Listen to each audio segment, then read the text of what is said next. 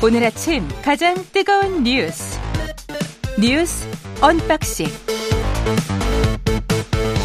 자 뉴스 언박싱 시작하겠습니다. 민동기 기자 김민하 평론가 나와 있습니다. 안녕하십니까? 안녕하십니까? 예, 어제와 오늘 수도권 충남, 전남 곳곳에 강한 비가 쏟아졌는데요.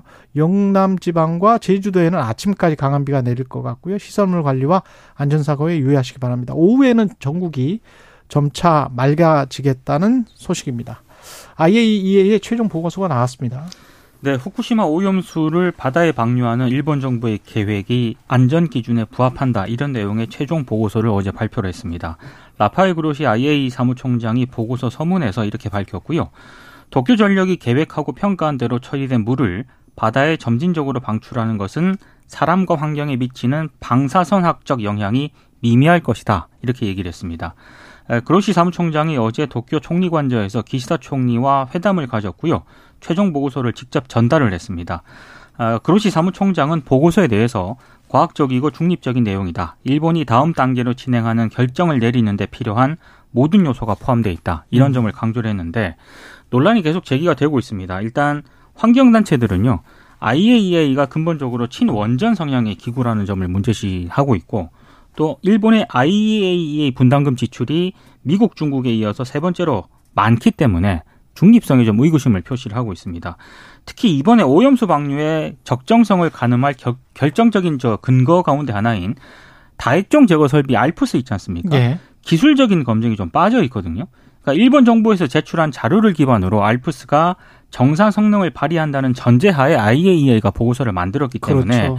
근본적으로 한계가 있는 것 아니냐라는 그런 지적도 나오고 있고 특히 최강 시사에서도 여러 번 강조를 한 것 같은데 대형 저장 탱크 건설을 통한 육상 보관 같은 또 다른 대안을 고려하지 않은 것도 문제로 지적이 되고 있습니다. 음. 그리고 이게 서문이라고 해야 되나요? 그거 보면은요. 예. IAEA와 그 회원국은 보고서 사용으로 인해 발생할 수 있는 결과에 대해 아무런 책임을 지지 않습니다. 이런 부분이 적시가 되어 있거든요. 아, 그렇군요. 네. 이건 너무 무책임한 거 아니냐라는 그런 생각도 들고요. 어찌됐든 일본 정부는 오염수 해양 방류를 이르면 이달 중 개시하겠다는 그런 뜻을 시사를 하고 있습니다. 예. 그뭐 지도 교수 같은 거예요. IAEA는. 그래서 이게 뭐 지도 교수가 네. 그동안 계속 논문 쓰면서 음. 계속해서 이제 지도를 하고 이건 이렇게 해야 된다, 저건 저렇게 해야 된다, 뭐 이렇게 코멘트를 해줬다면 네. 논문이 나왔는데 거기에 대해서 아 이 논문은 틀렸습니다 이렇게 얘기하지 않죠. 음. 이 논문 지금까지 쭉 지도를 해왔기 때문에 아, 이 논문은 우리가 그동안 지도해온 내용에 근거해서 어쨌든 작성된 것이기 때문에 괜찮습니다 이렇게 얘기를 하는 건데. 그래서 이제 IAEA가 지금 말씀하신 이제 그 이 지도 교수들에 대한 이거는 모함인 것 같습니다. 아 그렇습니까? 예. 제가 이제 학위 소지가 사실자가 아니다 보니까 예. 지도 교수에 약간 대한 좀 기분이 나빠집니다. 네, 왜 예. 지도 교수세요? 네. 아니 뭐 그런 건 아니고 네. 논문을 유지하지 않는 이상 이런 굉장히 철저하게 봅니다. 그렇죠, 예. 그렇죠. 네. 네, 철저하게 봐야 되는데 그 부분도 예. 있습니다. 그래서 그 얘기도 할 건데 음. 일단 환경단체 등의 이제 우려는 뭐 말씀하신 그런 내용도 있습니다. 물론 예를 들면은 IAEA가 직전 사무총장이 상당히 장기간 일본인이 했었어요. 그리고 후쿠시마 오염수 방류 관련 그리고 결정이나 이런 것들에 대해서 이 사람이 어쨌든 기틀이나 이런 것들을 다 제공한 것이기 때문에 그 틀이 지금도 유지되지 않는 거 아니 유지되고 있는 거 아니냐 이런 의심도 있는데 근데 IAEA의 모든 결정이 이제 그걸로만 지금 뭐 볼 필요는 없는 거고요. 어쨌든 여기에도 과학자들이 참여해서 결론을 낸 거니까 뭐 그런 거 배제하더라도 이 결론만 가지고 논할 필요가 있다는 저는 생각인데 근데 그걸 보더라도 사실 말씀하신 대로 알프스에 대해서 뭐 뜯어 가지고 뭐 이게 어떤 것이다라고 본다든지 이런 내용은 아니고 쉽게 얘기하면 일본 정부가 주장하는 바에 대해서 IAEA가 일본 정부와 도쿄 전력이 주장하는 게 맞는지 그러니까 알프스가 제대로 작동했을 경우에 이 해양 생태계라든가 인간에 미치는 영향이 미미하다고 하는데 그 주장 믿을 만한 거냐. 요걸 이제 검증한 것이죠. 그래서 요걸 검증했는데 우리가 보기에는 괜찮습니다라고 하면서도 자기 조직의 역할의 어떤 한계나 이런 것들도 명확히 얘기를 하고 있습니다. 지금 말씀하신 것처럼 이 보고서를 뭐 활용한 결과에 대해 어떠한 책임도 지지 않는다라는 구절도 있고 또 IA 사무총장 기자들이 이제 기자들의 질문에 대해서 어떤 방법으로 예를 들면 그게 뭐 해양 방류인지 아니면 육상 적신지 이런 거에 대해서도 일본 정부가 결정하는 바이고 우리가 그것을 선택해 준 것이 아니다 이렇게 얘기를 하거든요. 그렇기 때문에 이런 한계에 대해서도 분명히 언급하고 있는 만큼 IAEA의 이런 결정이 끝이 아니고 앞으로 이 결정에 대해서 그러면 이 결정대로 실제로 되는 것인지 그리고 여기에 더해서 이 IA 보고서도 맞고 일본 정부의 정부도 일본 정부의 말이 맞다고 하더라도 해양 생태계에 구체적으로 광범위한 어떤 영향을 끼칠 수 있느냐 여부에 대해서는 여기서 검증하지 않거든요. 그것은 이것은 쉽게 얘기하면 알프스라는 기계가 있고 그 기계에 동봉된 매뉴얼이 맞느냐에 대한 것이지 그 기계를 실제 사용했을 때 해양에 어떤 영향을 미치는가는 추가로 과학자들이 계속해서 검증해 나가야 될 문제라는 겁니다. 음. 그래서 그런 것들이 제대로 되고 있는지에 대해서 계속해서 어좀 우리도 역할을 계속 요구해야 되고 국제사회의 감시도 필요하고 이런 것들을 계속 해나가야 된다는 겁니다. 근데 조금 개인적으로는 힘들겠지만 우리 정부에서 그 파견한 전문가가 있지 않습니까? 있죠. 네. 그분이 속 시원하게 한국말로 자세히 기자들에게 좀 질의응답을 받는 게 가장 믿을만 할 것 같아요.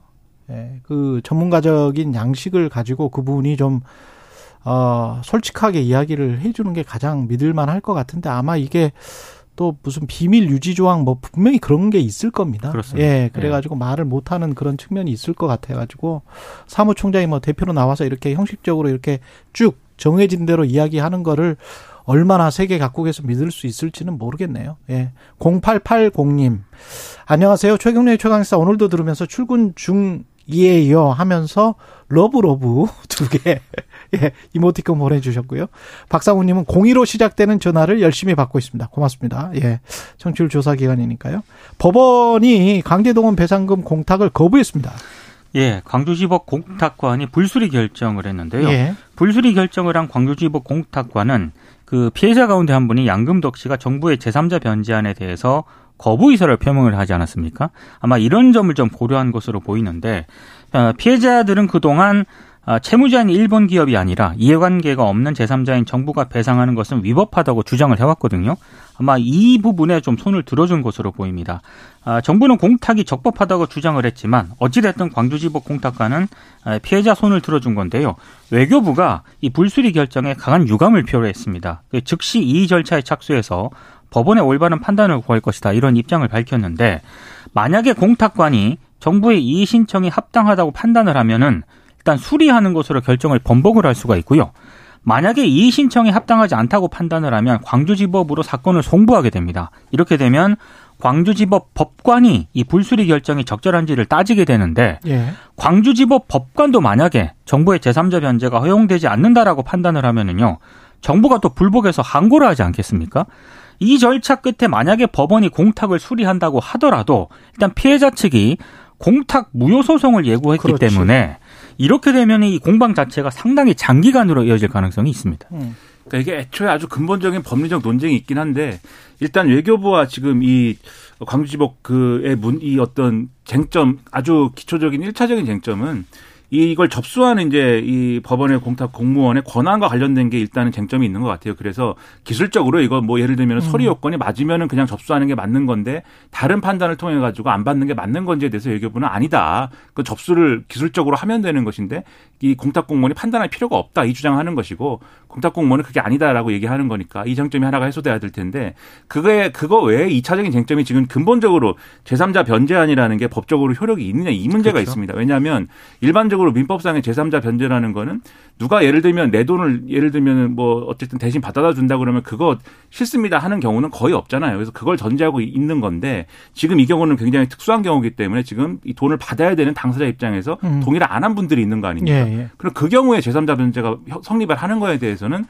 아니다. 그렇지 않다라고 하는 주장이 지금 이 피해자 측은 펼치고 있는 것이고 그것에 근거해서 보면은 공탁이라든가 이런 것들도 이 피해자가 동의하지 않는 상황에서는 불가능하다. 그리고 공탁 공탁을 통해서 오히려 이 일본 기업의 자산의 현금화나 이런 것들을 중단시키는 게 목적이지 이거 뭐 공탁 절차 자체가 지금 어떤 어 목표인 것은 아니지 않느냐 이 주장을 하고 있는 거거든요. 네. 그래서 이 쟁점이 해소가 되지 않으면 이 법적인 논란은 이걸 수리하냐 마냐를 떠나서 지금도 말씀하셨듯이 계속 재판 통해서도 논란이 될 수밖에 없는 거여서 음. 이 논란은 계속 갈 것 같습니다. 예, 하반기 경제 정책 관련해서 역전세 대출을 좀 풀고 종부세는 동 그러니까 기존에 인하했던 거를 계속 인하 혜택을 주기로 그렇게 했다는 거죠? 네. 예. 이 종부세 공정시장가액 비율이 지난해와 같이 60%로 유지가 됐습니다. 음. 공정시장가액 비율이라고 하는 게 부동산 보유세 결정할 때요. 그렇죠. 공시가격에 곱하는 비율인데 음. 이 비율이 낮을수록 세부담 줄어들거든요. 곱하기 80 하느냐, 80% 하느냐, 0.8 하느냐, 0.6 하느냐. 그렇습니다. 60% 계속 하기로 했다는 겁니다. 최근 예. 부동산 가격 하락에 따라서 보유세 부담이 줄어들었기 때문에 이 비율을 80%로 올릴 것이다. 이런 전망이 있었는데 지난해와 같이 이제 유지가 됐습니다. 그리고 역전세로 세입자 보증금 상환에 어려움을 겪는 집주인 같은 경우에 이달 말부터 1년간 한시적으로요. DSLR 40% 대신에 총부채 상환 비율 있지 않습니까? 예. DTI 60% 대출 규제를 적용을 하기로 했습니다. 한시적으로 언제까지 하는 거예요? 1년 동안 하는 1년 겁니다. 1년 동안? 네, 이달 말부터. 어. 예, 이렇게 되면은요. 연소득 5천만 원 대출자 기준으로 대출을 1억 7천5백만 원가량 더 받을 수 있게 됩니다. 그리고 저출산 대책으로 결혼 자녀에게 현금 주택 등을 증여하면 증여세 공제 한도를 기존 5천만 원에서 최대 1억 5천만 원으로 확대하는 방안도 검토를 하고 있는데요. 이게 세금 혜택을 강화해서 결혼을 촉진한다는 그런 취지인데 수억 정도의 증여 재산이 있는 가구에만 이게 적용이 될 가능성이 있다는 점 그리고 결혼을 할 때만 세금 감면 혜택을 준다는 점에서 좀 논란이 좀 제기가 되고 있고 한쪽에서는 부의 대물림 뭐 되는 거 아니냐 이런 논란도 어, 제기가 네. 되고 있는 그런 상황입니다. 편법으로 했던 거를 합법으로 많이 해주는 그런 측면이 있네요. 그렇습니다. 네. 그러니까 이게 참 어렵습니다. 부동산 대책이라는 게 여러모로 지금 보면 지난번에 이제 그 전세 사기 사건이 있었지 않습니까? 그렇죠. 그런 이후에 전세 사기 대책이나 이런 것들 좀 막아야 되겠기에 예를 들면 전세금과 관련돼서 전세금 관련돼서 뭐 보증 비율이라든가 이런 것들을 과도하게 해놓은 거를 낮춘다든지 이런 정책을 발표하겠다고 지금 정부가 한 바 있거든요. 그거는 세입자 대책. 그렇죠. 음. 그랬는데 음. 그랬더니 바로 나온 얘기가 음. 집주인들이 전세금 못 돌려준다 그렇죠. 이렇게 되면 이거는 이제 집주인 대책. 그렇죠. 네. 역전세 난이 뭐 일어날 수 있다 이렇게 되니까 아 그러면 집주인이 전세금 돌려주기 위한 전세금 돌려주기 위해서 해야 되는 것도 그럼 대출을 해주자. 그러면 음. 전세를 사야 되는 사람도 대출 받고 전세금을 돌려줘야 되는 사람도 대출 받고 뭐 이렇게 되는 거죠. 되는 그렇죠. 그 다음에 앞서 말씀하셨듯이 세수가 지금 펑크가 나기 때문에 그래서 종부세 깎아준 거 이 0.6 곱한 거는 이제 시기가 많이 지났으니까 집값이나 이런 것들도 감안해가지고 이제 0.6 곱하는 거는 0.9라든지 이렇게 원상복구 시키자라는 논의가 있었고 그 기사가 많이 나왔어요. 근데 그건 또 안 하기로 한 겁니다. 그러면 집을 소유한 분들 중에 특히 종부세 대상 들어가는 집주인들의 경우에는 종부세 부담에서 상당히 또 어, 안심할 수 있게 됐다 이런 거거든요. 강남 3구가 뭐 혜택을 받는다 그렇죠. 이런 얘기도 그렇죠. 있습니다. 그래서 전반적으로 보면은 집주인들의 부담이나 이런 것들을 경감하면서 집주인의 부담 때문에 세입자가 일부 간접적인 어떤 피해를 보는 걸 막는다 이렇게 설명할 수 있겠는데 문제는 그런 여기서 볼 수 있는 거는 크게 그러면 지금 말씀드린 이 스토리에 나오는 가장 큰 어떤 우려가 두 개가 있는 거예요. 그럼 세수 펑크는 뭐 어떻게 하는 거냐라는 점 하나. 그렇죠. 두 번째 다 빚내 가지고 이걸 하면은 예를 들면 지금 앞으로 이 뭐 연준이 뭐 금리 쌓이기만 하는 거지. 그렇죠. 그렇죠. 예. 인상한다 뭐 이런 얘기 있는데 가계부채 폭탄에 대한 또 이런 우려가 또 언론 통해서 제기가 되거든요. 그건 또 어떻게 하는 것인지. 그러니까 이게 퍼즐이 맞추기가 상당히 어려운 거여서 이게 사실은 계속 대중요법 같은 거를 하고 있는 거 아니겠습니까? 대중요법이에요. 그렇죠. 예. 근본적으로 뭘할수 있는지에 대해서 좀 어떤 로드맵을 내놓을 필요가 있어 보인다 이런 생각입니다. 지금 답답한 상황이고 정부도 답답할 것 같아요. 사실은 그 만기를 어떻게든 이게 일종의 이제 시간 끌기 롤오버 음. 만기 연장 시키는 거죠. 2022년 7월 요때 그러니까 내년 7월까지 하겠다는 그렇죠. 거잖아요. 네. 그러니까 이제 그때 전세가가 가장 높았기 때문에 전세가가 떨어지고 그때 한 2년 차 되는 그거까지 한번 막아줘 보겠다. 정부는 그렇게 하면서 이제 좀 어, 경제를 이끌어 가보겠다. 정부의 입장은 아. 최대한 정부 입장에서 생각해 보면 사실은 별다른 뾰족한 수가 없는 가계대출과 관련해서는 뾰족한 수가 없기 때문에 계속 만기 연장시키고 시간 끌고 돌려막기 하고 그러나 우리 모두가 알고 있는 것처럼 전세금 같은 경우는 일종의 대출이기 때문에 그렇죠. 그 사람한테 빌린 거니까 4인간 대출이니까 다시 갚아주면 되는데 그 돈이 없다는 거잖아요.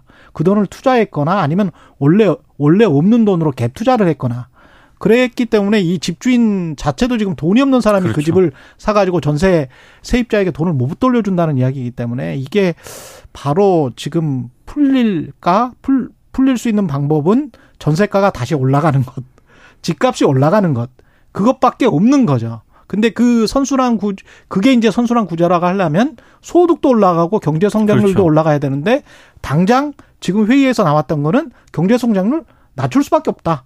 전망치 낮출 수밖에 없다. 이렇게 나오고 있지 않습니까? 그래서 그리고 내년 내 내후년 전망치도 정부는 너무 세게 가져가고 있는 것 같은데 좀 봐야 될 것 같아요. 그래서 이게 예. 이 모든 것의 중간 연결고리가 음. 결국 금융기관이 돈 꺼주는 걸로 버티는 수밖에 없다 이건데 그렇죠. 금리가 우려가 된다고 하면 금융기관이 금리를 올리지 말게 해야 되는 것이죠. 거기서 예를 들면 관치나 이런 게 작동하는 것이기 때문에 음. 그럴 수 있는 것이기 때문에 그 포인트까지 종합적으로 봐야 이 상황이 좀 이해가 될것 아. 같습니다. 이게 이제 좀 비는 거죠.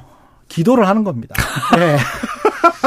기도를 이게 천수답 경제라고 우리가 불렀었는데 미국 연준을 보고 기도를 하는 거예요. 아, 제발 금리를 이제 그만 올리시죠. 뭐 그러면서 이제 뒤에서는 금융기관들이 조금 혼나기도 하고 뭐 예, 이런 겁니다. 혼나고 네. 야 그만 올려. 아니, 뭐 시장님을 누구로 뽑느냐 이런 기도를 거. 해서 안 예. 올리면은 기도를 하겠는데 예, 눈치 미, 챙겨 뭐 이런. 미 연준의 지금 움직임을 보면 절대 예. 그럴 것 같지는 않습니다. 금융기관 회장님들에 대한 예. 걱정이 커지고 있습니다. 조금 더 갈 것 같아서 금리 인상 기조가 그게 좀 걱정이긴 합니다. 뉴스 언박싱 여기까지밖에 못 하겠네요. 16666님이 취업준비생인데 최강 시사 덕분에 자연스럽게 세상 돌아가는 일에 관심을 갖게 됩니다. 특히 면접 준비에 정말 많은 도움이 되더라고요. 고맙습니다. 제가 이, 이런 저, 저 취업 준비생들 특히 저 저널리스트 되려고 하는 분들에게 강연도 많이 했는데 예. 많은 도움이 됐으면 좋겠습니다. 책임감이 막중해집니다. 예. 이거 잘못 7, 얘기하면 큰일 예. 나는 거예요. 7834님 국내외적으로 답답한 소식뿐인데 그 답답함을 논리적으로 어, 세 분이서 시원하게 풀어주시는 뉴스 언박싱. 확장판은 언제나 환영합니다. 확장판이 오늘은 못됐습니다. 죄송하고요. 뉴스 언박싱 민동기 기자 김민하 평론가였습니다. 고맙습니다. 고맙습니다. KBS 1라디오 총영의 최강시사 듣고 계신 지금 시각 7시 39분입니다.